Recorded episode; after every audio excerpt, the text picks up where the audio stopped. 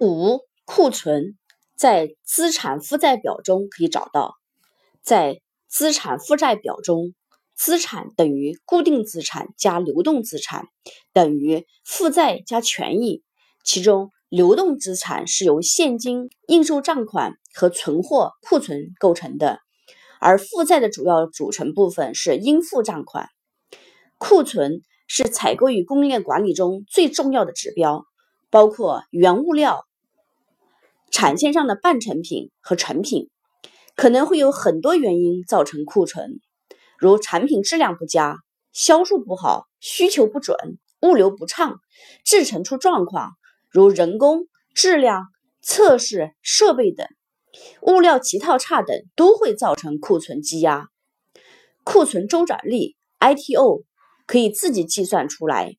，ITO Inventory Turnover Rate）。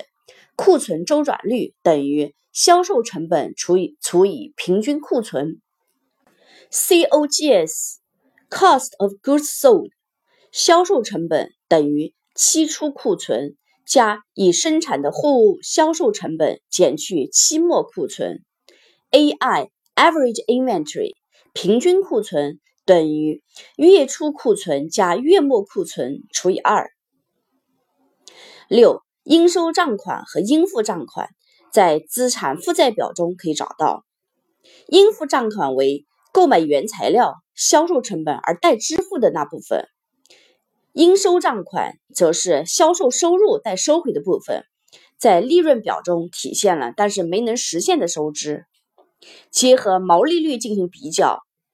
应收账款减去应付账款除以应收账款，如果大于毛利率的话。企业整体议价能力较弱，就是指该收的没收回来，该付的却都付了。应收账款减去应付账款除以应收账款小于毛利率，那么表明企业整体议价能力较强，该收的都收回来了，该付的却欠着。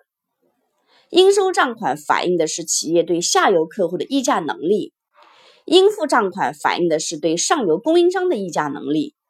所以在采购和供应链管理中，增强采购对供应商的管理和控制能力，有助于改善公司的议价能力和竞争力。七、现金流 （Cash Conversion Cycle） 可以在资产负债表中找到，或者自己计算出来。这是评估营运资金绩效的一个重要供应链指标。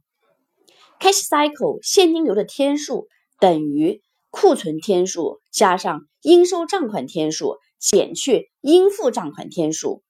，DIO Days Inventory Outstanding 即库存天数等于三百六十五除以 ITO 库存周转率，库存周转率越高，库存天数越短。这就是采购为什么需要严格控制库存量，提高库存周转率的原因。AR 应收账款天数。等于三百六十五除以销售收入除以平均应收账款余额，其中催款时间、因客户拖延不付款时间、发票错误、坏账等都会影响应收账款的金额和天数。AP 应付账款天数等于三百六十五除以销售成本除以平均应付账款余额。延期付款、订单延期、发票错误、来料品质问题都会影响应付账款的天数。八、反映投资回报的可以自己计算出来，ROA 总资产回报率，又称资产收益率，是用来衡量每单位资产创造多少净利润的指标。ROA 资产收益率。等于 net income 净利润除以 total assets 资产总额总额，ROE 股东权益回报率是衡量股东在公司内所获得投资回报的指标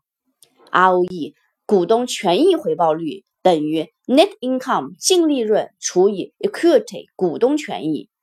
，ROE 股东权益收益率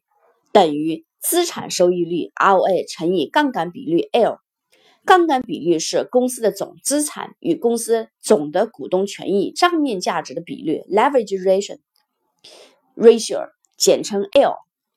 通过以上分析可知，采购和供应链管理人员完全可以通过日常的管理改善和动态决策，调用公司资源，最终影响公司的财务指标和经营绩效。学以致用，希望大采购们能够为公司贡献自己的采购专家加财务专家的价值。